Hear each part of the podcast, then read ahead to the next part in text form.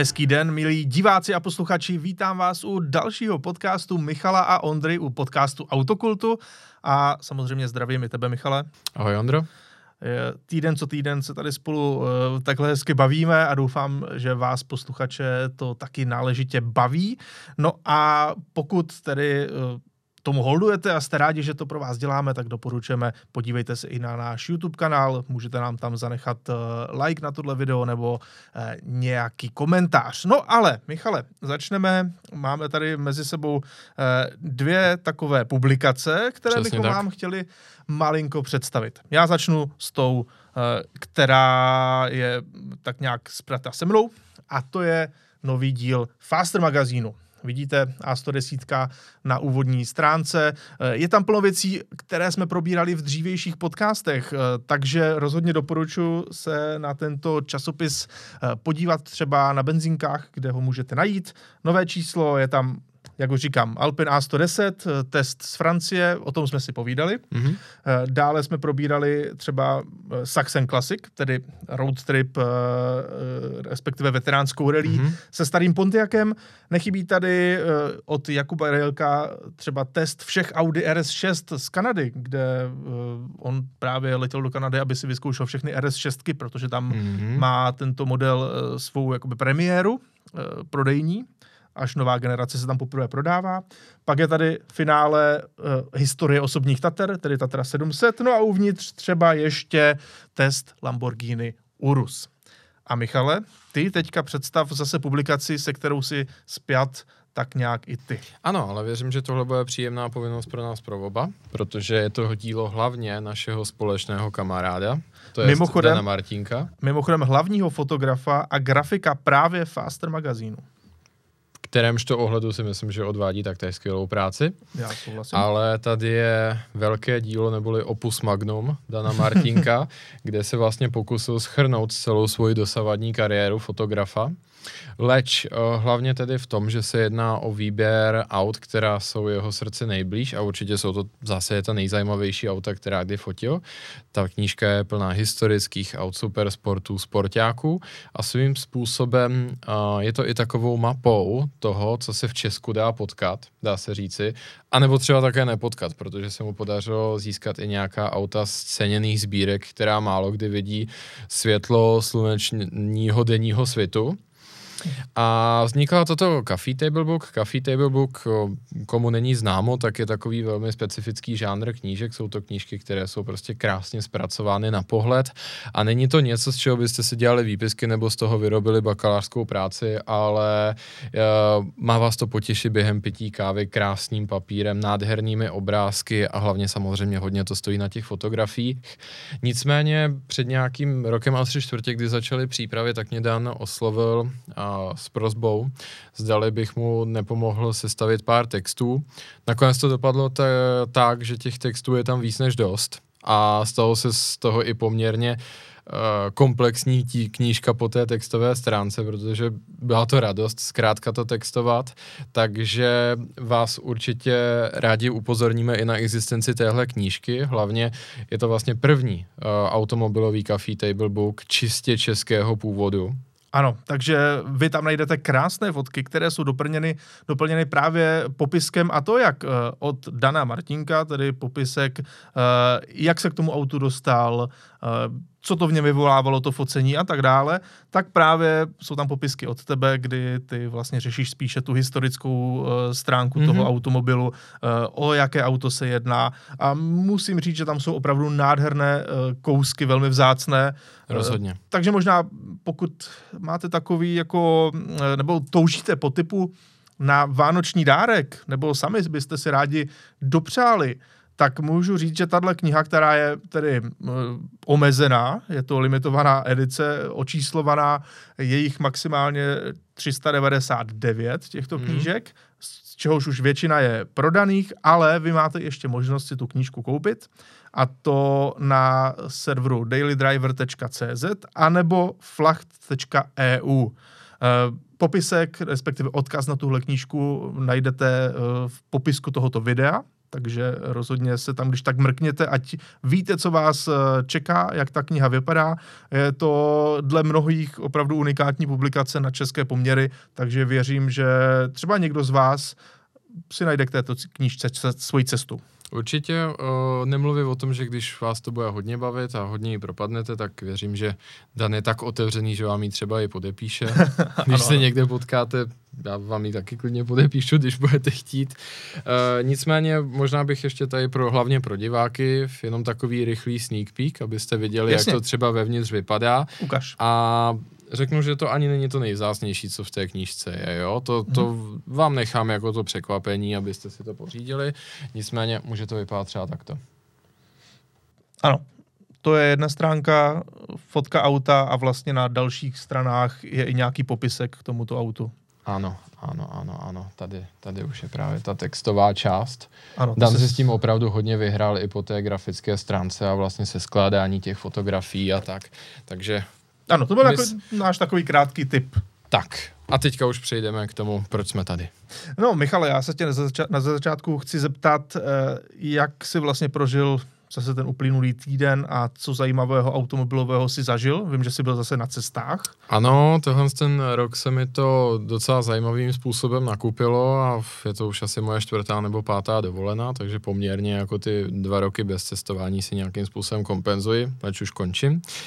A vlastně nebylo to asi něco úplně převratného. Vyrazil jsem z, uh, do Itálie, konkrétně do Milána a do Florencie. Uh, nicméně bylo to v zásadě autem, se kterým už mám jako spoustu zkušeností s Maserati Levante, kterým jezdím poměrně pravidelně, ale nějakým způsobem se mi tam tak nějak podařilo zase realizovat tu moji lásku k Itálii a k italským vozům. Myslím si, že upřímně na tu, tu cestu asi lepší auto bych si jako nemohl vybrat, i kdybych, i kdyby se objevil Gin a jako nabídnul mi, že si můžu přát v zásadě cokoliv, minimálně ne pro tu roční dobu. E, nicméně možná ten závěr, z jaký bych z toho spíš jako udělal, je, že e, popravdě tohle to si myslím, že je jedna z nejkrásnějších cest, jakou Evropa a svět má. Uh-huh. Takže pokud někdy budete mít příležitost, myslím si, že Miláno je třeba o, i obvyklejší dovolenkovou destinací, anebo i na Eurovíkend, záleží, jak to chcete pojmout tak cesta z Česka přes uh, Německo, ale hlavně přes Lichtensteinsko a Švýcarsko, konkrétně San Bernardino, uh-huh. A tak si myslím, že je jedna z nejkrásnějších na světě, protože právě v tom San Bernardino jste v těch alpských vrcholcích a to klesání, které vás čeká, je k jezeru Como což je hmm. za mě jako dost možná nejhezčí místo na světě. A je právě zajímavé, jak tam vidíte jednak ty alpská panoramata, ale potom se pod vámi otvírá ta krajina s, vlastně s tím jezerem hmm. a pak už zase vás čeká ta kulturní oáza, jakou je Miláno. Upřímně bych doporučil samozřejmě to protáhnout i do té Florencie, která je naprosto překrásná a určitě, co bych dal jako takový tip pro ty, kteří třeba s tím prostředím úplně nemají zkušenost. Florenci miluju z toho důvodu, protože jsem velkým fanouškem renesance, renesančního umění, ale hlavně bavíme se tu o automobilech a v tom ohledu je dobré říct, že do Florencie se rozumně dostanete autem. Samozřejmě, je to italský provoz, takže tam, kde je jeden pruh, tak Italové vidí tři, vy je tam nevidíte, ale oni si je kolem vás udělají. A to se nebavím o skútrech, to se bavíme o autech. Ale normálně se tam dá vět. Na rozdíl třeba od Říma, který bohužel v těch posledních letech se stal opravdu turistickým peklem. To souhlasím, Řím je opravdu lepší spíše navštívit eh, pěšky, respektive s využitím nějaké místní dopravy, než tam vlastně zajíždět autem. Popravdě to je za trest, takže upřímně ano. jako čekám, kdy s Římanům dojde trpělivost a začnou to řešit nějak koncepčně, protože myslím si, že to město jako celek trpí. Eh, já naopak jsem se vydal takovým impulzivním nápadem. Mm-hmm. Vydal jsem se na severní smyčku Nürburgringu. Hmm. Uh, jelikož se tam konal jistý track day, tak uh, byl jsem tam s přáteli, jezdil jsem různými auty, uh, převážně značky Porsche, jak to tak bývá na těchto track dayích. Ale uh, Další den byly turistické jízdy a napršelo a to znamená prázdnou trať, tedy téměř prázdnou trať, protože mm-hmm. mokrý Nürburgring extrémně klouže. A plno lidí kteří mají Porsche, silné bavoráky, Mercedesy, prostě auta, která mají opravdu hodně výkonu, tak si ani netroufnou tam vyjet. Já to trošku chápu, na to může být malinko frustrace, když nemůžeš ten výkon využít a zároveň se plno lidí jednoduše bojí, protože samozřejmě ty nehody jsou tam velmi drahé. No tak to bylo ideální vytáhnout uh, naši týmovou Fáby v polepu Faster a Autokult, uh, která je sice velmi slabá, ale uh, na druhou stranu povedlo se mi na Nürburgringu, mokrém Nürburgringu předjet i několik uh, výrazně silnějších aut, uh, Porsche, BMW a tak dále, což samozřejmě o ničem nevypovídá, to je jenom o tom, jak se kdo bojí. A, byla to docela sranda, takže já jsem takhle trávil nějaké to svoje automobilové, no, ten svůj automobilový čas právě tímto způsobem. Fotografii tedy máme ještě s těmi vodoznaky, ale později ve Fastru právě vyjde i trošku článek o tom všem a bude to samozřejmě uh, už bez těch vodoznaků, protože takovéto fotky má jenom náš právě mm-hmm. grafik Dan Martinek a mm. ten mi je ještě neposlal. Ale to nevadí. Takže alespoň tady můžete vidět, že opravdu i taková litrová Fabie s 95 koněma. Eh, na mokrém Nürburgringu to rozhodně nebyla nuda.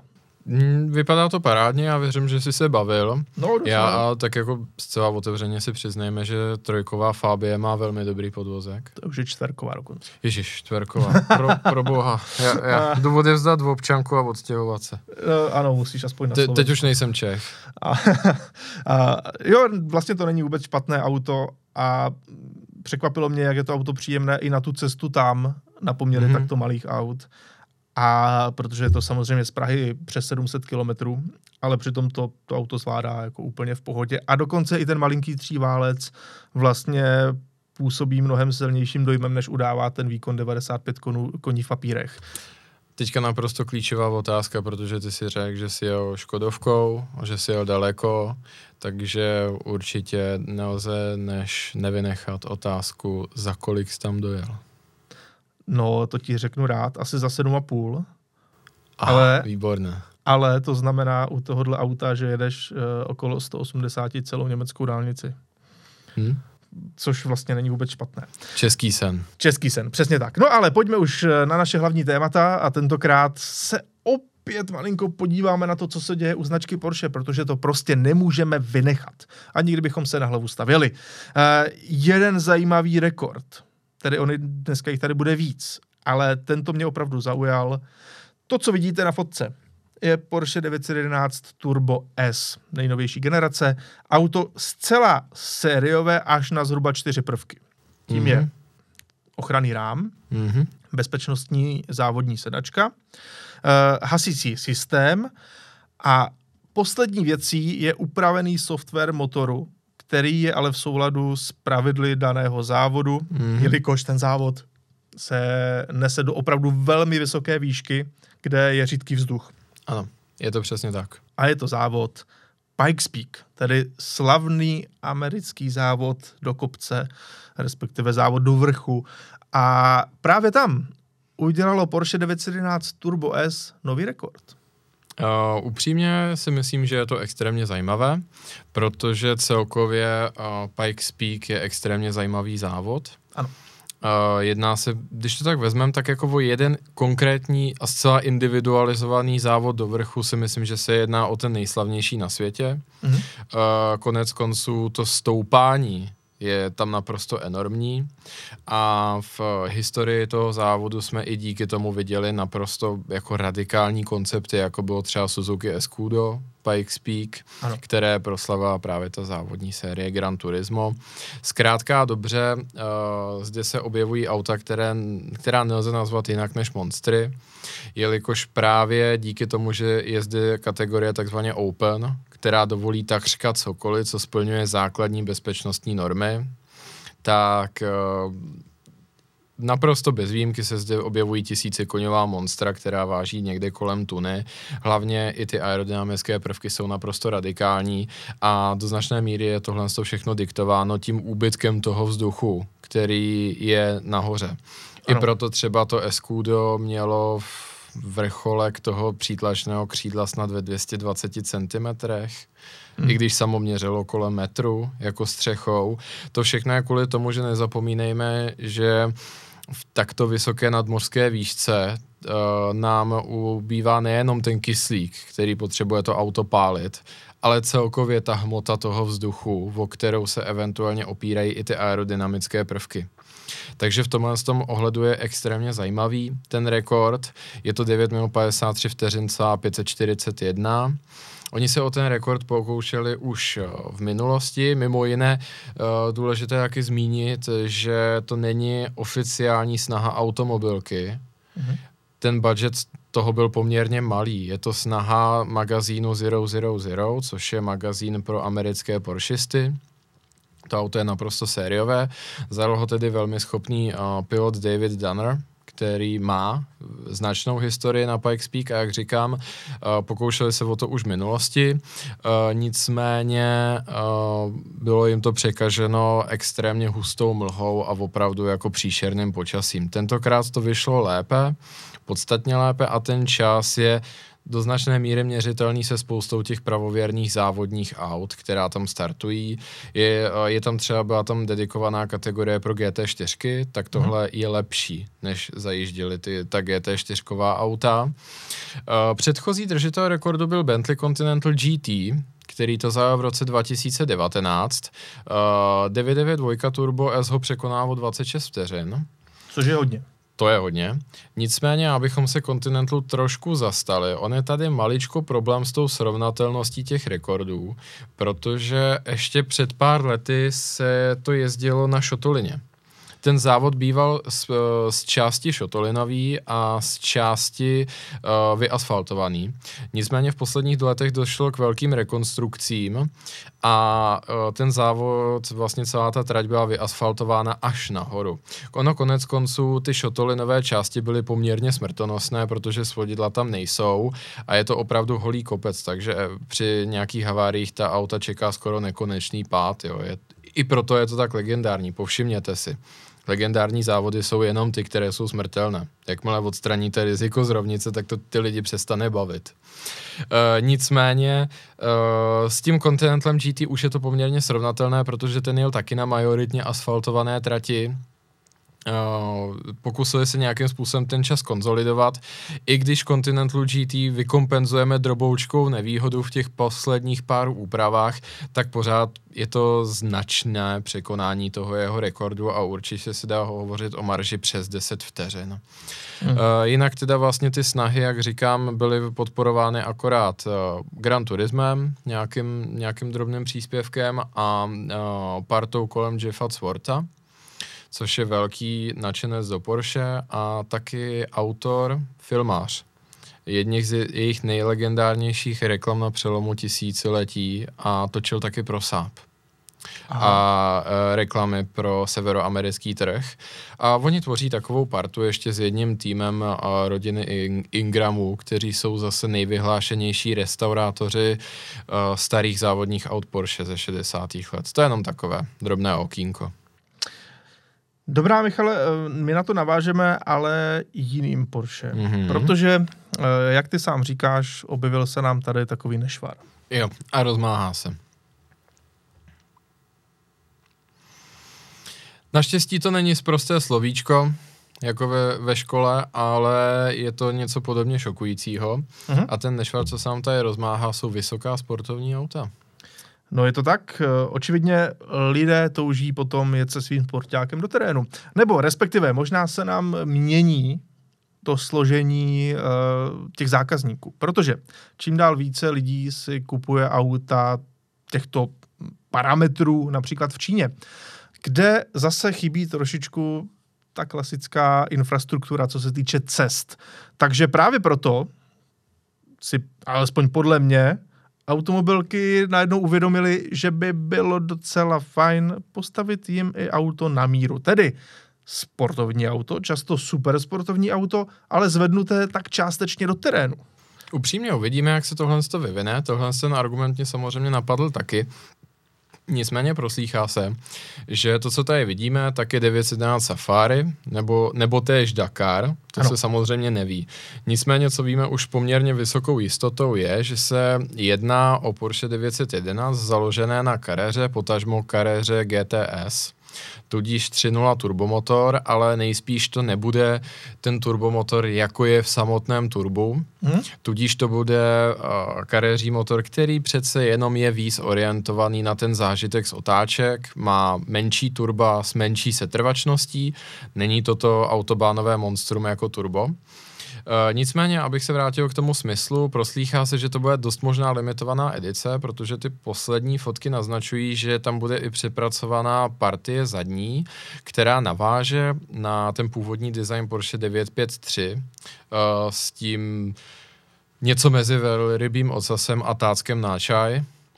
A skutečně by to mělo být inspirováno tím legendárním snažením Porsche na Dakaru v barvách Rotmans. Tady právě, kdo se dívá, tak teďka aktuálně vidí ten podkresový obrázek.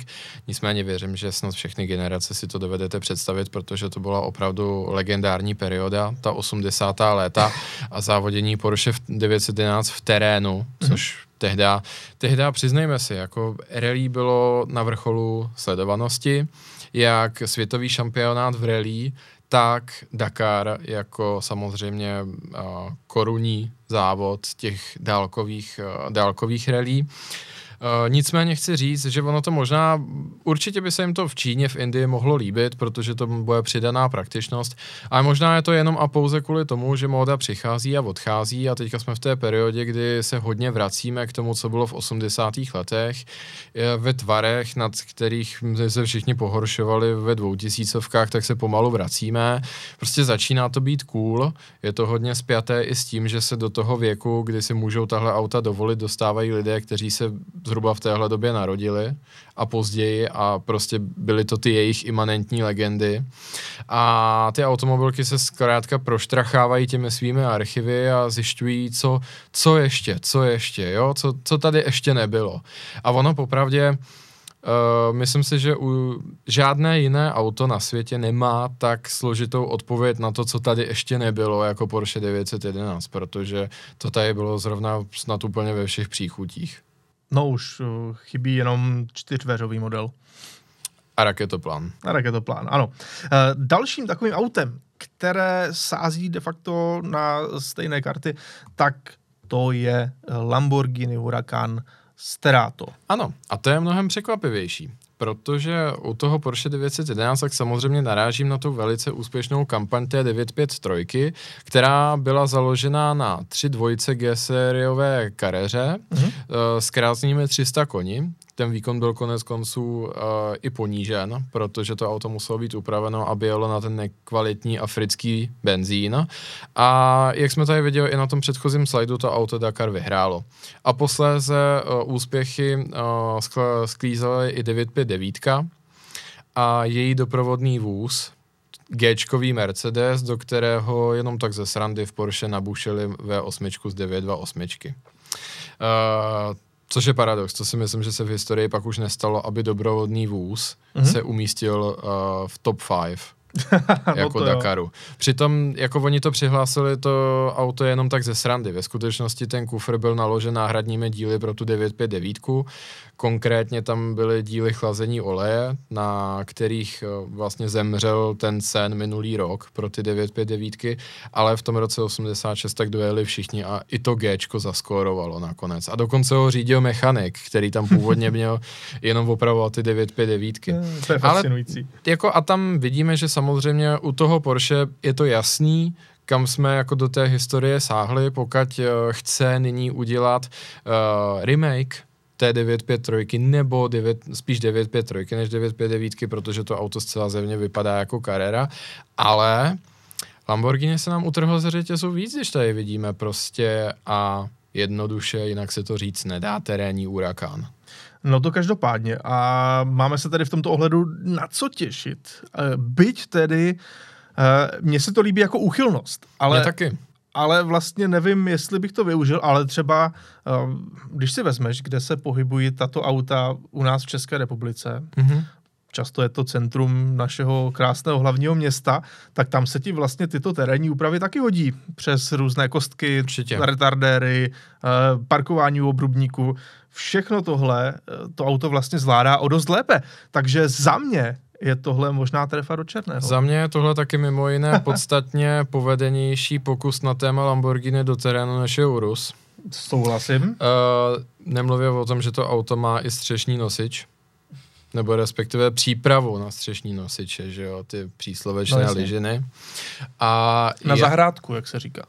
A, myslím, že to, to vůbec, jako kdyby nás poslouchal pan Vaculík, tak jako to vůbec neříkej. No ten by byl nadšen podle mě, že to auto má zahrádku. To jo, ale to nás osloví tam vázne. Nicméně, co se týče Urakánu Sterato, já tam teda ten smysl vidím, a to z jednoho prostého důvodu. Mně se líbí, že se někdo nebere vážně. Mhm. Uh, popravdě Lamborghini z těch všech značek supersportu tak je jediná, která má vlastně historii na, založenou na tom, že se nebere vážně. Protože když se to, na to podíváme střízlivýma očima, tak jako je spousta značek, která, která ani nevyráběla uh, auta na silnici a měla podstatně víc závodních úspěchů než Lamborghini.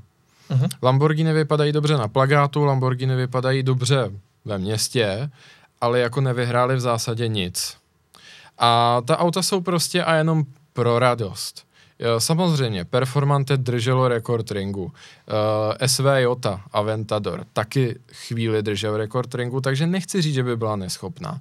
To ne. Ale prostě Lamborghini si může dovolit nebrat se vážně. Ostatně teďka mají vlastně z Urakánu i docela slušné závodní auto. No určitě. Velmi slušné spíš. Určitě. Uh, ano, to, to máš samozřejmě naprostou pravdu. To, to je jediná výjimka a to je ten jediný obrat, Mhm. mm. kdy vlastně v sérii Blank Pen, tak, eh, nebo vůbec i v tom gentlemanském závodění, tak, eh, um, ale vše pod FIou už samozřejmě, tak Urakán uh, sbírá úspěchy. To je, to je dobré. Ale pořád je to poměrně úzkoprofilová kariéra a třeba v Le Mans jako větší úspěch nezaznamenal. Přitom těmi uh, technickými specifikacemi by se tomu už blížil, ale pořád tam není ta ochota jako jít do toho naplno a vyloženě vyhrát v GT3 nějaký velký, uh, nějaký opravdu velký uh, vytrvalostní závod. Nicméně chci říct, že Lamborghini jsou auta pro radost, Lamborghini jsou auta, která vítají fantazii a šílené nápady Mhm. a v tomhle z tom ohledu se mi Stera to strašně líbí. Nemluvě o tom, že přiznejme si, uh, Lamborghini má historii v pohonu 4x4, Uh, I díky tomu, že samozřejmě je tam do, do té značné míry zainteresován Volkswagen Audi. A já si upřímně dovedu představit, že by tohle to mohlo být mnohem, jak to říct, jako zábavnější a auto, které přinese jako víc z toho požitku než standardní Urakán protože já si zcela, zcela jistě dovedu představit, jak by tohle auto mohlo fungovat na českých okreskách, Hm. když si odmyslím právě tu jistou křehkost toho výchozího supersportu, kde je spousta těch prvků, které samozřejmě mají dělat dojem, jako když to auto stojí, ale při té jízdě maličko překáží. Takže desetiválec, větší vlastně uh, ta ground clearance neboli světlá výška, že jo, hlavně uh, ten uh, zdvih tlumičů, to by samozřejmě na ty děrovaté silnice mohlo výrazně pomoct. 100%. A co jsem si na tom autě všimnul, i na těch prototypech, co krouží kolem ringu, a přijde mi jako, že by mohlo být opravdu super, je, že to auto má sání vyvedené na střechu. Což má být samozřejmě jako poklona těm dálkovým rally a mělo by to eventuálně držet ten nasávaný vzduch dál od prachu a vody. Ale většinou, no samozřejmě asi s tímhle autem nikdo brodit nepůjde, ale uh, ten, to, co by to skutečně mohlo přinést, je, že uh, bude slyšet ten zvuk toho sání, který je samozřejmě u atmosférického desetiválce skvostný Mhm. v kabině. Konec konců u supersportu a hypersportu jmenujeme McLaren F1 nebo uh, i na McLaren P1 se to velice často přidělávalo a prodlužovalo. Uh, nebo tvůj oblíbený McLaren uh, 675 LT, mm-hmm. tak ty nejcennější varianty jsou ty, které mají sání vytažené na střechu, protože ten dojem, jak si je akustický z toho auta, to výrazně vylepšuje. Takže já si myslím, že když si prostě položíme otázku, jak udělá, jaký ještě udělat Urakan, aby to byla co největší sranda, tak si popravdě myslím, že tohle by mohla být takřka dokonalá odpověď. Je pravda, že pro mnoho lidí eh, je Huracán auto, které nepoužívají eh, na okruhy.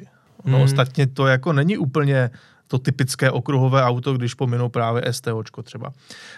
Eh, a právě tito lidé by vlastně mohli ocenit to, že si to auto užijou na okresce. Byť jo. bude třeba vypadat eh, extravagantně, bude vypadat jinak. Vidíme to na téhle fotografii prototypu, že to auto opravdu jako má zásadní, eh, zásadní jiný vzhled než mhm. běžný mm-hmm. hurikán. Tak já třeba nevím, jestli se mi to vlastně líbí, ale, ale jak říkám, je tam taková ta stránka úchylnosti, která mi na tom přijde úžasná. Yeah. Že to vůbec vznikne, takže já jsem s tím velmi spokojen. Popravdě právě Urakan má možná i to stigma, že to je auto, které velice často se spojí, já nevím, s úspěchem v prodávání hypoték, když bych to tak řekl. Nebo i kolikrát jako s velmi pochybným podnikáním, jo, protože... Pro takový, uh, když si youtubera vyděláš těch prvních pět milionů, jdeš no, si koupit Huracan. No, přesně tak, nemluvě o tom, že z těch supersportů jako z nějaké zkušenosti můžu říct, že asi vévodí žebříčku aut, které jsou nejčastěji financovány cizím kapitálem, jinými slovy leasingem. Jo. To auto standardní je samozřejmě velmi schopné, ale hodně, hodně často si ho lidé volí někteří, kteří třeba tolik nemají rádi auta, ale volí si ho jako oblečení. Ale tohle... Status takový. tak, tak, ale to stará, to si myslím, že by mohlo být právě zajímavé v tom, že právě tím, jak je zvláštní a právě i bez zesporu úchylné, jak říkáš, tak by se mohlo z tohohle z toho nehezkého stereotypu vymanit. Souhlasím. A teď se ale vrátíme na chvíli zpátky mm. k mhm. Porsche. Protože máme tady fotografii dosti neobvyklého prototypu. To auto, abych vám to popsal, má výrazně rozšířené blatníky. A to nejenom vepředu, ale i vzadu, kde 911 je jinak extrémně široká. A zároveň je tam veliké křídlo vzadu a celá ta věc prostě vypadá, alespoň v tuto chvíli, dosti podivně. Ale, Michale, ty už víš, co to je. Je to dokonce poměrně slavné jméno, respektive to auto nese eh, jméno poměrně slavného člověka i tady v Česku. A je to auto, respektive prototyp, ze kterého by mělo vzniknout tohle, tedy ano. sériová varianta velmi zajímavého vozu, který opět se prezentoval tím, že umí jezdit i mimo silnice. Tady si dovolím nás pochválit, protože je spousta světových renomovaných médií, tak eh, právě při pohledu na ten prototyp, který se nám tady promítnul, což je opravdu jako hodně znetvořené turbo, jinými slovy 911 turbo kat, ten, eh, ne kategorie, uh, modelové generace 992, tak mm má tak široké nápravy, že jsou tam právě namontované jakési plastové blatníčky, které vypadají trošku jako z kola a vůbec je tam hodně takových zvláštností a hlavně, co je taky důležité, Uh, nemá proto, uh, prototypovou nebo respektive značku poznávací, která patří uh, vývojovým prototypům značky Porsche, mm-hmm. což, by, což obvykle značí první písmeno S, jako Stuttgart, anebo BB, což je další město, ve kterém má Porsche vývojovou infrastrukturu ale to auto jezdí pod Mníchovskou vývojovou značkou. A spousta komentátorů a odborné veřejnosti vůbec říká, že jsou z toho naprosto zmatení, že to nechápou, co to Porsche dělá, protože jako Safari to nevypadá. To jsme si tam konec konců promítali a komentovali také. Mm-hmm. No ale my to víme. Na to, dnes jsme na to přišli, respektive můžu vám to tady zvěstovat. Je to právě Mark Philip Gembala, který mimo jiné má ty vývojové, uh, vývojovou infrastrukturu poblíž Mnichova, jež je to právě ta značka. Uh, syn uh, otce slavného jména, Uvého Gembaly, kterého bohužel potkal nehezký osud se silnou českou stopou. Nejspíše tedy.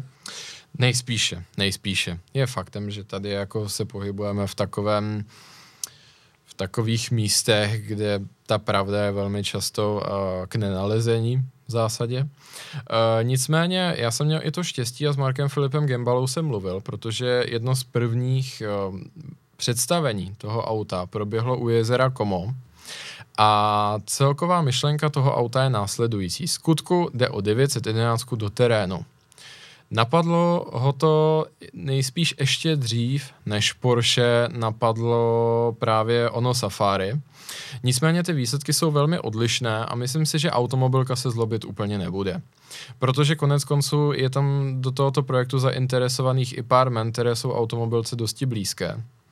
Ale hlavně, Uh, toto auto nedává vzpomenout na 953, což byla skutečně terénní Carrera, mm-hmm. ale tohle auto míří na 959 tedy skutečně legendární supersport, nejspíš bychom řekli jeden ze zakladatelů kategorie hypersportu. Ano, opravdu přelomové auto, Přesně kdy tak. v 80. letech vlastně nabídlo techniku, která nebyla běžná ani v letech 90. Je to přesně tak. Včetně že jo, elektronického ovládání, plnícího tlaku turba, elektronického ovládání, a rozdělení točivého momentu mezi nápravami a spoustu dalších věcí.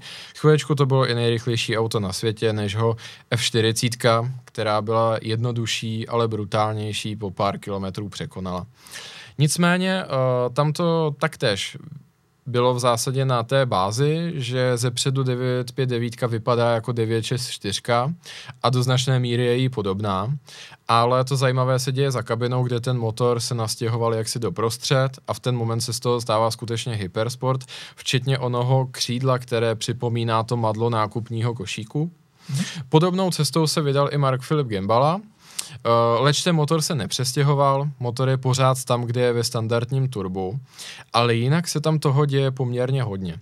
Protože na rozdíl od svého otce, který velice často bohužel montoval jenom šílené bodykity na auta, která byla leckdy standardní, anebo byla jenom, jako řeknu, hulvácky oturbená a nic moc dalšího se nestalo, tak on na to jde mnohem decentněji a mnohem více do hloubky kdy vlastně klíčem je celková změna podvozku, ani ne tolik motoru. Mm-hmm. Na přední nápravu, kde standardně na 992 turbu máme McPherson, se stěhují dvojité lichoběžníky podobně jako má GT3. A jsou tam hlavně z toho důvodu, protože u McPhersonu je těžší měnit světlou výšku, aniž by se kompletně rozhodila geometrie. Jasně. to dvojité lichoběžníky si v kombinaci s, se vzduchovým podvozkem stoupají úplně bez problému. Hlavně se tam dá mnohem líp kontrolovat to skákání toho kola. Mark Philip Gamba slibuje stran tohoto auta, že bude použitelné i v opravdovém terénu. Konec konců jedni z prvních a nadšených zákazníků jsou uh, bohatí rezidenti Spojených Arabských Emirátů, Dubaje a tak dále. Jedna z těch prvních prezentací proběhla v Dunách, nečekaně samozřejmě. A podobné změny se dějí i vzadu, kde je také eh, dvojité lichoběžníky, naprosto nezávislé zavěšení a opět schopnost z to, toho auta si stoupat a mimo jiné on slibuje, že i poměrně rychle a adaptivně. Uh-huh. Ve stylu 959 tudíž ty otočné ovladače, které maličko připomínají to, co máte jako, jak bych to řekl, no, jako ovladač výkonu mikrovlnky.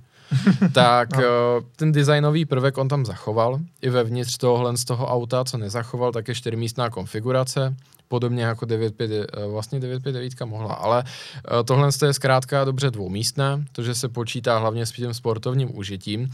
A když jsem sliboval ty insidery, tak tady je mám. Uh, motor je upraven zhruba na 750 koní, bude homologován ve všech rozumných koutech světa, ale hlavně, kdo za tím motorem stojí, kdo se na něj podepisuje a zároveň dává určitou legitimitu tomuhle poměrně mladému podnikateli mm-hmm. je rodina Roof. To jsem si tak trošku myslel, že řekneš, ano, Alois Roof a jeho jeho slavná Přesně úpravná tak. Porsche, ze které se vlastně dneska stala samostatná automobilka se vším všudy. Přesně tak. Tak to je opravdu mistr na slovo vzatý. Ano. Mimochodem tady samozřejmě na fotografii vidíme důkaz, že opravdu si uh, s panem Gembalou mluvil. ano, je, je, musím říct, že byl opravdu velmi příjemný, hodně zapálený pro svůj projekt. Mm-hmm. A hlavně uh, chtěl jsem se ho zeptat na pár věcí, které vám tady tímto předávám a chtěl jsem taky mimo jiné spoustu věcí pochválit, protože na Villedy Estě byl ten jeden jediný vývojový prototyp, který má. Testoval ho v poušti, testoval ho za polárním kruhem, jezdil s ním po New Yorku, uh, aby dostal, jezdil po své vlastní ose i kolem toho jezera Como. Takže to auto vypadá opravdu velmi funkčně. Jediné, co on tam otevřeně přiznával, je, že není ještě funkční právě ten podvozek, včetně celé té kinematiky, vlastně změny té světlé výšky.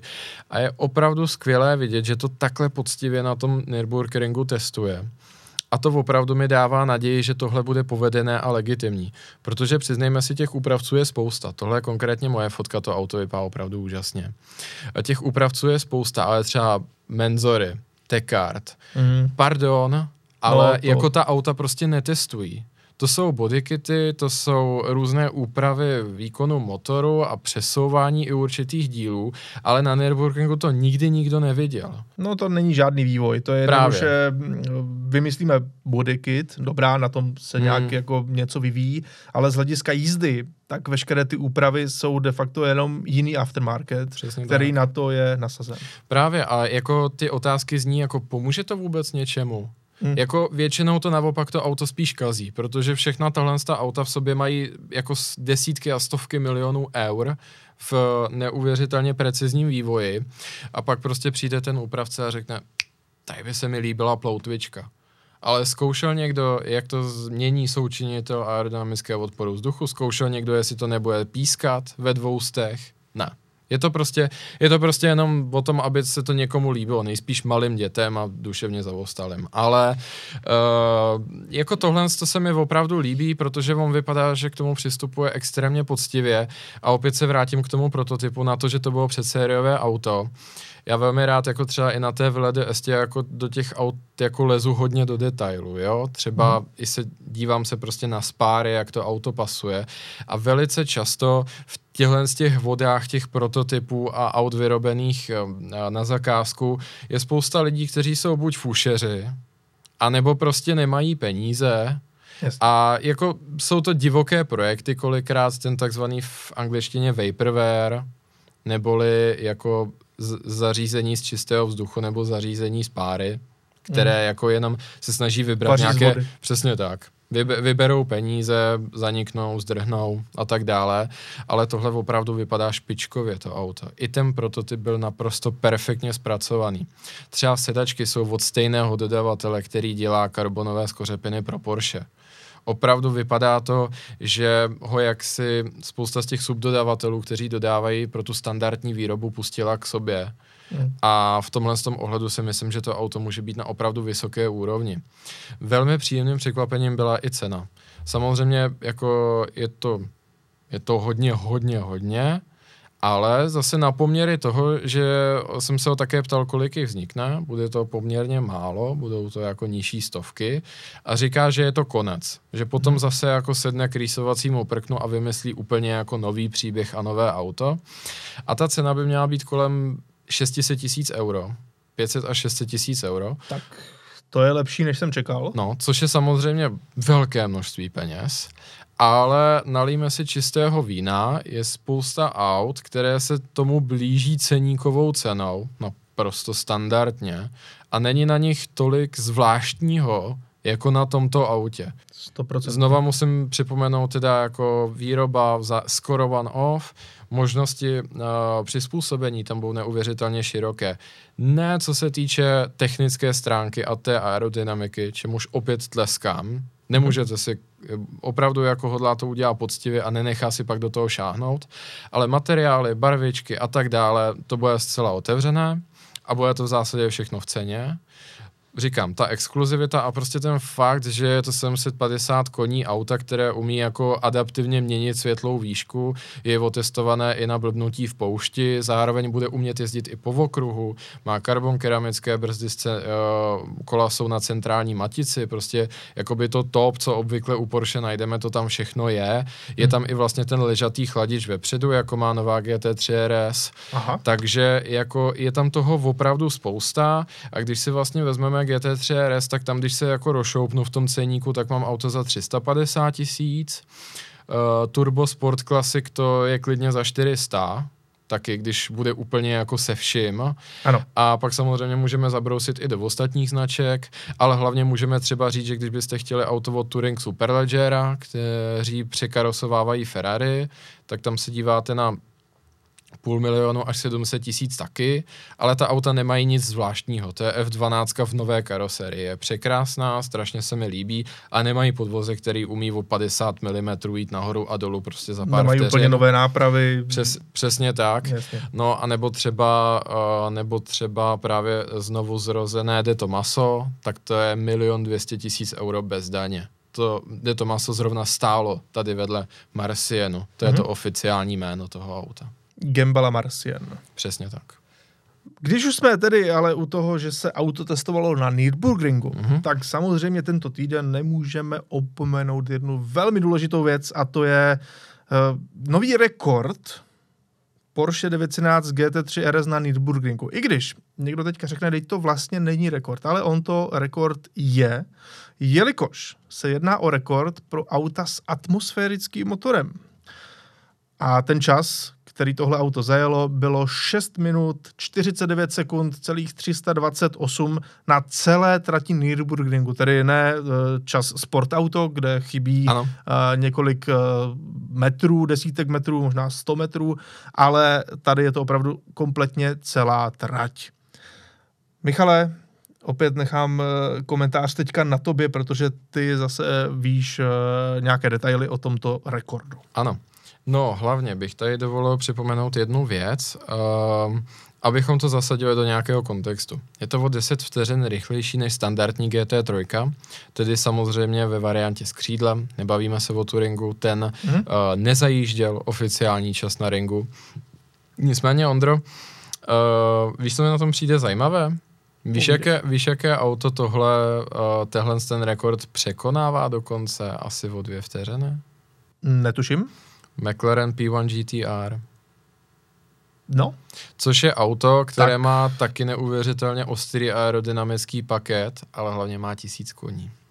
no, to je pravda. Tohle to auto má jenom 520 koní. V Navíc, jenom. abychom to ještě dali trošku do kontextu. Uh, předchozí Porsche 911 GT3, teda GT2 RS. Ono to je stále aktuální, že jo? ale je to prostě 991 předchozí generace. Uh, to auto mělo přes 700 koní reálně. Ano. Zajelo o sekundu lepší čas. Jednu sekundu. Ano. tohle auto má 525 koní a ještě obrovskou aerodynamickou brzdu. A je to jenom o sekundu horší.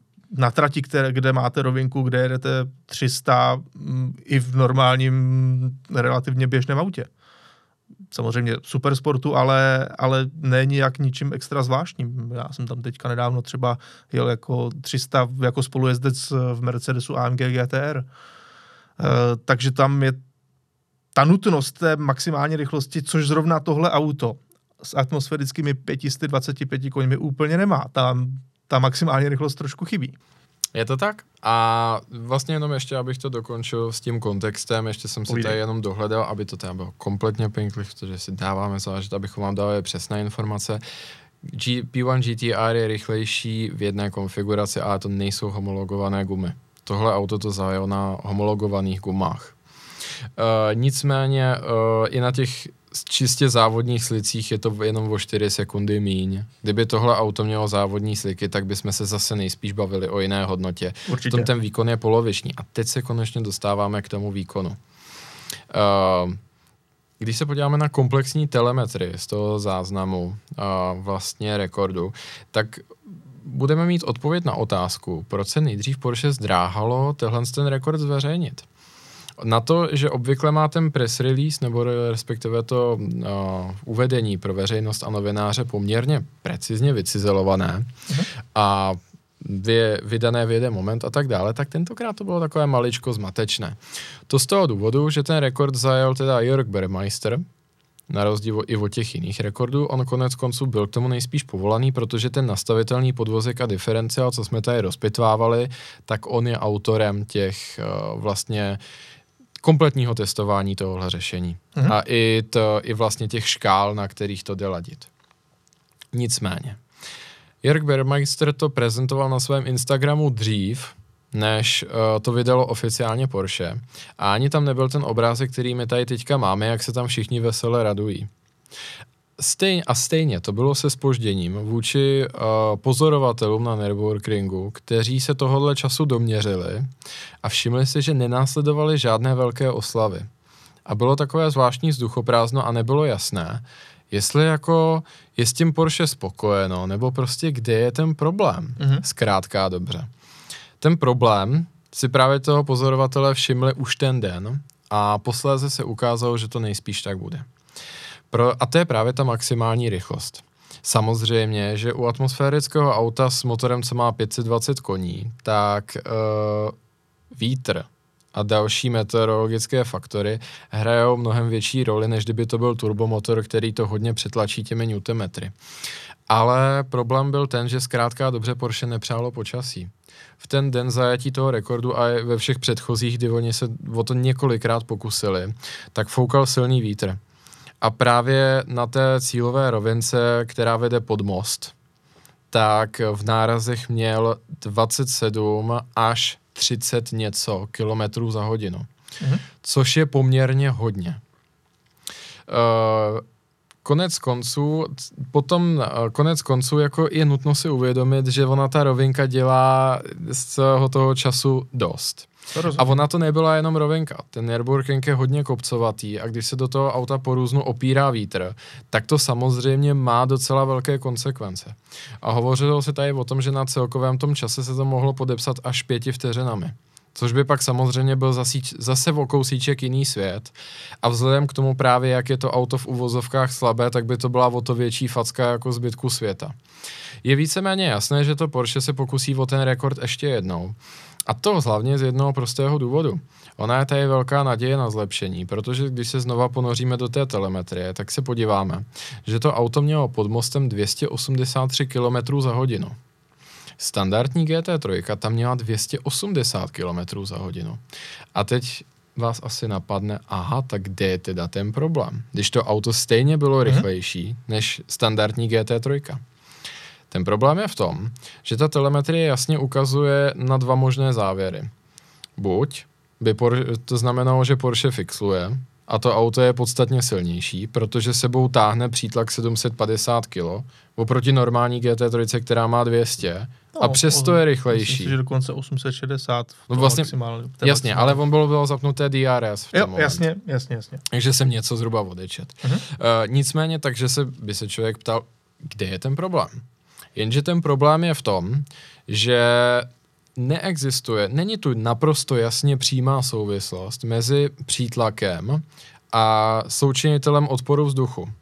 Genové, no. kteří nejspíš asi v Porsche jsou, anebo třeba Adrian Newey, tak umí vyprojektovat auto tak, aby přítlak byl vyšší a součinitel odporu vzduchu menší. Ano. Du, třeba formule Verstappena a Pereze pro letošní rok je toho důkazem, protože ona má podstatně menší uh, odpor vzduchu než Ferrari a přitom tlačí víc na zem. A to se nejspíš povedlo i v Porsche, protože právě o tomhle tom svědčí to, že i při téhle vysokém přítlaku a tom větru těch 30 km za hodinu do čela, tak to auto stejně mělo o něco vyšší maximálku než ta GT3, ale pořád to nebyla ta absolutní maximálka toho auta, což je necelých 300 km v hodině. Takže zjevně Porsche tam pořád vidí tu naději, že by to auto jelo zhruba ještě o těch 13 km za hodinu víc a že nějakou tu vteřinku by to ukrojilo. Jak říkám, to je to jedno vysvětlení. Druhé vysvětlení by bylo, že by Porsche jako nasadilo silnější auto, než jsou ta standardní, ale upřímně tady si dovolím tohle rovnou jsme ze stolu, protože to by se snadno udělalo v momentě, kdy by to auto bylo přeplňované.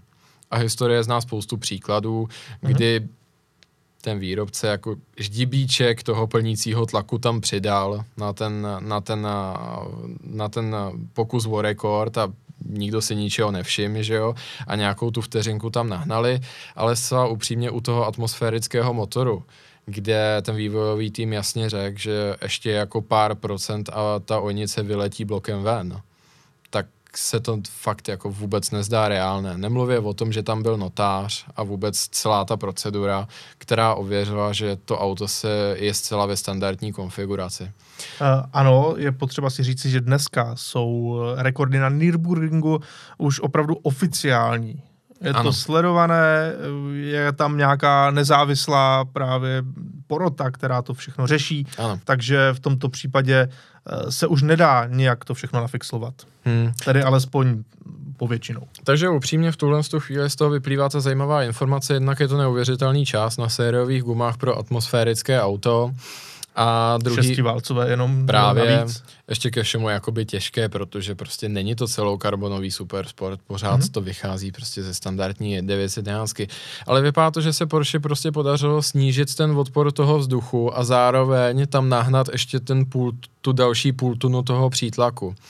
Konec konců já tam i ten argument vidím, protože ta podlaha je opravdu hodně značně předpracovaná, jako k dokonalé hladkosti. Eh, V tom speciálu, co jsme se té GT3 věnovali, jak jsem napočítal, že těch kanálů je tam 12 různých, Hmm. jako na tu podlahovou, eh, na to podlahové krytí. A tam se dá toho odporu ušetřit strašně moc. Nemluvě o tom, že sám ze zkušenosti vím, že uh, GT3 Touring jako 280, k- tou metou 280 proletí jak nůž teplým máslem. Takže si upřímně myslím, že při nějaké další optimalizaci té podlahy a těchto z těch aeroprvků a když tam nebude ten protivítr, tak to opravdu vypadá, že ještě nějaká vteřina tam je. Já bych tomu jenom dodal jednu informaci a to je ta, že můj kolega Jakub Rejlek už z 911 GT3 RS jel. Bude to hlavní hvězda příštího magazínu Faster, takže rozhodně zůstavejte s námi a pokud budete věrní i tomuto magazínu, tak budeme hodně rádi. No a ještě takový jeden poznatek. Když jsem se díval na onboard z této jízdy, tak některé ty rychlosti jsou naprosto neskutečné co mě zarazilo nejvíc, a tam je opravdu nejvíc vidět ten aerodynamický přítlak tohohle auta, je pasáž Nürburgringu zvaná Schwedenkreuz, kdy je to vlastně lehká levá zatáčka, ovšem přes horizont a ta auta tam i ve velmi, nebo velmi o dost nižší rychlosti tam jednoduše kloužou, eh, přetáčejí se, je z toho celá řada videí, určitě jste to někdy na YouTube viděli. A já vám můžu říct, že tam jako jet třeba 200 ve velmi dobrém autě je šílený zážitek, řekl bych dokonce k posrání. Ale, ale tady uh, Jörg Bermeister, říkám to správně, Ano, ano. Bermeister, tak uh, on tam měl 243 což je naprostá šílenost, absolutně to nechápu. Uh, I když jsem měl po Nürburgringu sportovním autem, tak bych se tam držel výrazně níž a už jako, už to auto se zvedá, už putuje, eh, dostaneš se až eh, k obrubníku, respektive ke kraji tratě a není to nic příjemného. Takže 243 je tam úplný nesmysl a potom druhá pasáž eh, Liščí nora, eh, Liščí díra, kde to auto jelo 273 a tam je obrovská komprese, kdy vám takhle spadne hlava a najednou nic nevidíte, protože se koukáte do země a abyste viděli tu trať, tak musíte hlavu dát takhle nahoru, protože jedete takhle najednou do kopce. Tak eh, tam je to šílená věc a je tam 273 opět úplný nesmysl, takže to auto očividně funguje šíleně. Ostatně Jakub mi to taky takhle popisoval, když s tím jezdil na Silverstoneu v Británii. Eh, Takže máte se na co těšit, tomu se bude věnovat právě magazín Faster. Už z toho vzniklo i nějaké video právě na tomto kanále, takže něco málo už můžete vidět i tam. No a Michale, poslední dnešní téma, jenom v rychlosti. Je to téma právě i pro vás, pro naše diváky a posluchače, takže pokud se budete chtít uh, do toho zapojit a odpovědět mi na otázku, kterou teďka položím, tak budu rád, když to uděláte právě na našem YouTubeovém kanálu Autokult, uh, kde právě pod tímto videem je sekce komentářů k tomu určená. Michale, jaké nejhorší auto uh, ve smyslu toho, že to bylo největší zklamání, tak jaké auto si takhle zažil? Jaké auto to bylo? Které auto tě prostě nejvíc zklamalo? Že jsi měl třeba veliké očekávání od toho, jak to bude dobré, ale ono to ve výsledku tak dobré nebylo. Tak, tohle se bude dost možná konzervativní, uh, nebude to právě konzervativní, bude to dost možná takový trošičku šok. Mm-hmm. Uh, ale upřímně jsem zvědavý třeba ještě, jestli s uh, jinými šokujícími věcmi nepřijdou naši posluchači v komentářích. Ano. Určitě věřím, že se k tomu v dalším dílu vrátíme, proto to teďka bereme trošičku zrychleně. Nicméně, uh, Eh, právě jak jsi říkal, eh, tohle absolutně není o tom, že by to bylo nejhorší auto, co člověk řídil. Ale právě jako, kde ten, ta delta mezi tím, co člověk čekal ano. a jaké auto ty, ten šek vypisuje tím, jak vypadá a jaké má technické parametry, je v porovnání s tím, jak to auto působí. A subjektivně. A v tomhle tom ohledu musím říct, že za mě asi největším zklamáním, který se, kterého se mi kdy dostalo, bylo GTC 4 Lusso V12 Ferrari.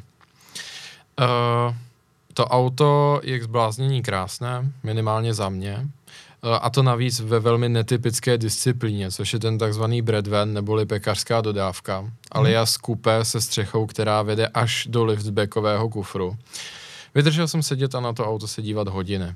To je opravdu krása. Celkově zpracování toho auta je fantastické. Ten zvuk toho motoru je naprosto úchvatný. To je prostě klenot. Jenže pak přišla jízda a tam přišlo pro mě asi jako největší zklamání, co jsem zažil v tomhle z tom ohledu. Protože to auto je prostě těžkopádné. A jsou ale dvě možnosti, jak na tu těžkopádnost se dívat. Mm-hmm. Jsou auta těžkopádná, kde ti to nevadí, protože je to výborný cesták. To třeba za mě je, já nevím, třeba to Maserati Levante s silnějšími motory. Jo, mm-hmm. to auto prostě jako třeba proti Cayenu, Makanu a tak dále, tak jako do té zatáčky se mu moc nechce, ale prostě má ten hezký zvuk a zase když jede rovně a dopředu, tak je velmi pohodlné. Takový plavný způsob jízdy. Uh, nicméně Luso, když uh, ho mám hodnotit jako vyloženě Grand Tourer a tak, že řeknu dobře, to auto je těžkopádné, ale pojďme se podívat na tu stránku toho pohodlí a toho dojmu z té jízdy, tak jsem byl velmi zklamaný ta, do, uh, stále, protože i při změkčení toho podvozku úplně na maximum, tak to auto prostě přenáší do kabiny jako opravdu velké množství otřesů. Prostě neustálé vibrace. Jo, hmm. a nebyla to nevyvážená kola nebo plošky na pneumatikách. To auto bylo perfektní, to auto bylo úplně nové. Ale prostě takové to jemné jako poklepávání od těch tlumičů. Eh, vím, co máš na mysli, já jsem Lucem jel uh, sice jenom po Praze, ale rozhodně tyhle věci jsem tam cítil taky.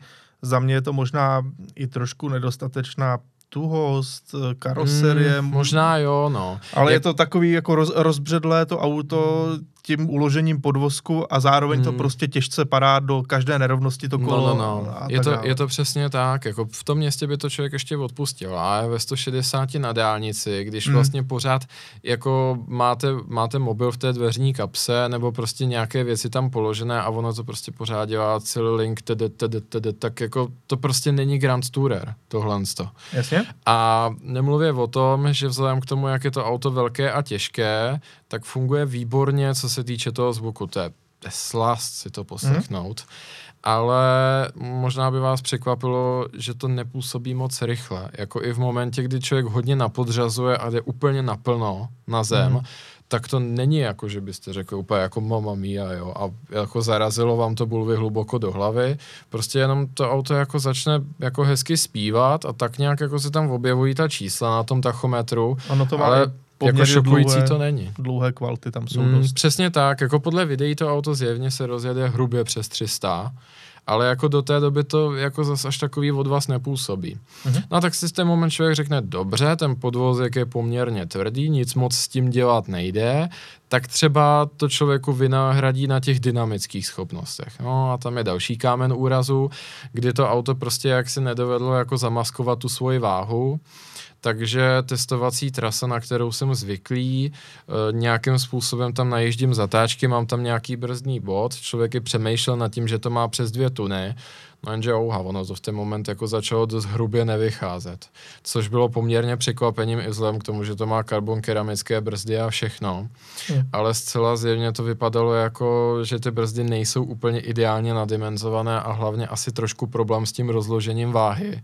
Další věc, co mě jako výrazně překvapila i v race modu, to auto neustále rozsvěcí uh, varovné blikače při tvrdším brždění, mm. což jako tomu, jako tomu klidu toho pilota nepřidává, jo. V momentě, kdy člověk jako s tím jede jako z Ferrari a teďka jede do té zatáčky a ani nejdeš na brzdy, kdo ví jak ostře a v ten moment to auto začne blikat varovkama, no tak jako ten zbytek těch účastníků silničního provozu se jako myslí, že už jako dojde na nejhorší, jo v ten moment, jako to mi přijde popravdě, nevím, jestli to jde vypnout, zkoušel jsem to, nenašel jsem to, obvykle to vypínat nejde, ale jako to nás to bylo, to, takhle se to chovalo, no a konečně potom jako ten výjezd z té zatáčky, to auto má ten extrémně složitý systém, kdy vlastně přední náprava má svoji vlastní převodovku, dvoukvaltovou. Ale to všechno je samozřejmě řízeno těmi jednotkami toho auta, které vyhodnocují ten proklus. A v ten moment mi uh, se odhalila jakási další stránka chování toho auta. A ta mě asi zarazila poměrně negativně, asi jako top, top dvojka, top jednička bylo to, jak moc to auto klepe na dálnici. Mm-hmm. Ale top dvojka teda bylo tohle z toho, kdy vlastně člověk by čekal, u té 4x4, jakkoliv ten systém je složitý, že bude vyjíždět z té zatáčky, třeba trošičku ztratí adhezi na těch zadních kolech, ale ten čumák ho vytáhne. Mm-hmm. Jenže to luso se chová spíš jako tak, že ono, pokud ho neprovokujete, tak ono je za dokol, čistě. A ta mm-hmm. převodovka se přidává až potom. U jiných aut, jako to auto to do značné míry třeba i předjímá. Ale tady mi přišlo, že každá zatáčka je jiná. Hmm. Jednou mu to došlo včas a v ten moment ta přetáčivost nebyla žádná a po druhé mu to došlo velmi pozdě, kdy to auto jako tu zatáčku bralo skoro na kolmo a bylo to jako na plné kontra. Jasně. Což se ale samozřejmě dá vyřešit. V ten moment, že ho začneš přidávat a vytáhneš si ze zatáčky tou zadní nápravou. Hmm. Horší je, když v ten moment, kdy má člověk kontra třeba 180 stupňů a v ten moment si ta přední kola řekla, jo, jsme lednice, jsme pastelka. Ne, my jsme, tyjo, my jsme převodovka, ženeme přední kola, tak honem, jako jdeme s tím něco dělat.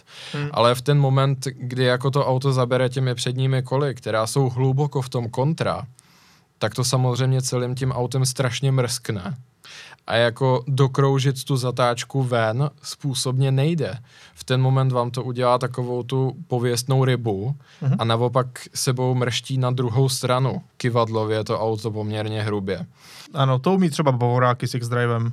No, takže jako v tenhle ten, jako s tím, s tím zážitkem, byť byl i jako nějaký kilometry jsem s tím autem najel, tak musím říct, jako byl jsem z toho zklamaný. Hrozně se mi to auto líbilo na pohled, nádherná panoramatická střecha, zpracování interiéru dokonale, ale ta jízda s tím byla taková, no. Já konkrétně to auto, když jsem ho řídil, tak to byl jeden z posledních exemplářů a pak už následovala Roma. A tady musím říct, že jako před Ferrari smekám, protože uh, a myslím si, že to snímá tuhle tu moji kritiku, uh-huh. protože tam všude, kde mě to Luso zklamalo, tak Roma se naprosto limitně blíží dokonalosti.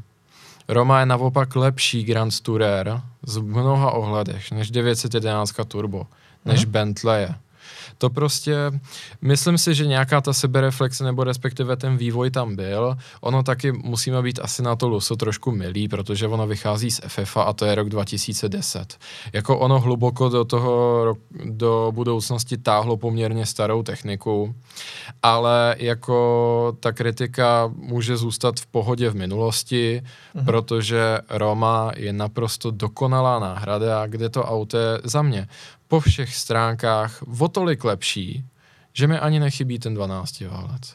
Celkově Roma funguje jako Grand Tourer naprosto dokonale, tomu se takřka nedá nic vyhnout, vy, vytknout. Popravdě i renomované magazíny po celém světě víceméně konstatovali to samé a spoustu z nich šokovalo i to, jak to auto vlastně tu kinematiku toho podvozku a vůbec mapping eh, motoru, volantu má vychytanou tak dobře, že vy vlastně ani tu složitou 4x4 prostě nepotřebujete. protože to auto i s tím, že má těch koní opravdu hodně, srovnatelně s Lusem, skoro, když připočtu do rovnice Nm a váhu, hmm. tak vlastně není to potřeba, ta 4x4, protože ta Roma je tak hodná a ten výkon je tak použitelný, že absolutně není žádný problém perfektní tuhost karoserie, žádné otřesy, takže funguje skvěle jako Grand Tourer, funguje skvěle i při hodně ostré jízdě, takže vše zapomenuto. Ale Luso pro mě pořád zůstává zklamáním.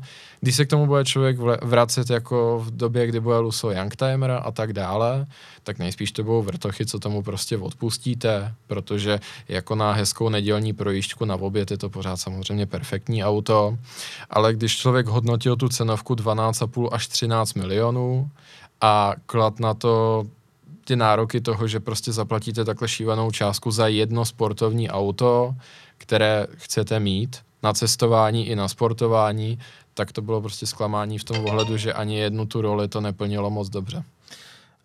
Já, abych se k tomu taky přidal, tak eh, zvolím jiný italský vůz. A taky to, myslím, asi bude dosti kontroverzní volba, protože je to auto mnohými opěvované, pro mnohé je to veliký sen a já to chápu, protože ta věc vypadá naprosto neskutečně. Když s tím někam přijedete, okamžitě se kolem toho eh, seběhne hlouček lidí a všichni na to koukají. A je to věc, která třeba zvenku zní naprosto božsky. Je to taky atmosférický 12 válec. Ale pro mě je to Lamborghini Aventador. Eh, žádné jiné auto asi na celém tom spektru toho mého zklamání nebylo tak vysoko jako právě Aventador. Dost se tomu blížil původní Bentley Continental Flying Spur, eh, se kterým jsem jezdil ve Španělsku a to mi přišlo jako špatné auto snad úplně ve všech ohledech. Eh, byť eh, jednoduše tam šla poznat ta podvozková platforma toho Phaetonu a to auto nebylo stabilní na dálnici, nebylo obratné v zatáčkách, nebylo ani moc komfortní, uh, nebylo ani nějak extra dobře vyrobené. Takže tam hmm. jsem byl poměrně jako hluboce zklamán, ale Aventador, tak ten to naprosto převyšuje. Podle mě je to auto, které je pro ostatní, ne pro řidiče, ne pro majitele. To auto si užijou všichni kolem, tím, jak zní zvenku, tím, jak vypadá. Eh, je to prostě přízda, přízrak, fantastická věc. Ale jet v tom, za prvé, hrozně blbě se v tom sedí. Vysoko, člověk nevidí ven, uh, sedí se dost tak nějak jako podivně vůči volantu a pedálům. A navíc ten interiér je trošku předpotopní i u auta, které jako třeba tohle je Aventador S, který přišel v roce 2017 tak to interiér je prostě předpotopní. Tam v roce 2017 bylo jedno USB někde u nohou spolujezdce hmm. a, a to bylo vlastně všechno. Navigace a infotainment byl z Audi z roku 2005 a ve výsledku to opět nebylo nějak extra zpracované. Ale dobrá, tyhle věci by měly nahradit emoce. Jenže uvnitř to auto zní tak o deset řádů hůř než zvenku. Hmm. Není tam taková ta dravost, toho motoru od Ferrari ve vysokých otáčkách, anebo třeba i právě uh, těch ostrých sportovních motorů, jako je v GT3 RS a tak dále, kdy vám to vykouzlí ty, uh, tu husí kůži, ale tady jednoduše to prostě tak nějak ploše znělo, že jsem z toho nebyl úplně nadšený. Tragická jednospojková převodovka, ta je prostě špatná ve všech ohledech, ať už řadí v tom nejostřejším režimu nebo v tom komfortním, prostě to nefunguje. A celé to auto vlastně působí takovým těžkopádným obrovským dojmem. Samozřejmě ta věc je veliká. No ale pro mě tam chyběly jakékoliv ty kladné emoce. Vlastně jsem čekal, že z toho eh, sednu na zadek, takzvaně, hmm. jak se říká.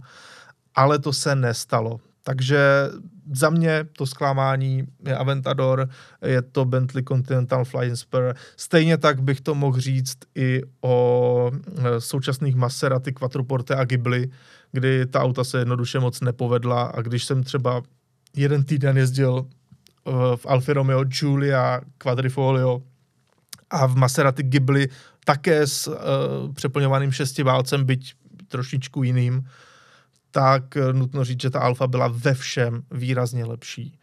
Eh, takže to je za mě to zklamání a napište nám tedy i vy, jaké auto vás nejvíc v životě zklamalo, co se týče nějakých vašich vysokých očekávání před projížďkou a také nám napište třeba proč. No a Michale, s tímhle se pro dnešek loučíme. Takže díky moc, že jste nás eh, znovu poslouchali, znovu sledovali a uvidíme se zase za týden. Nas gaan.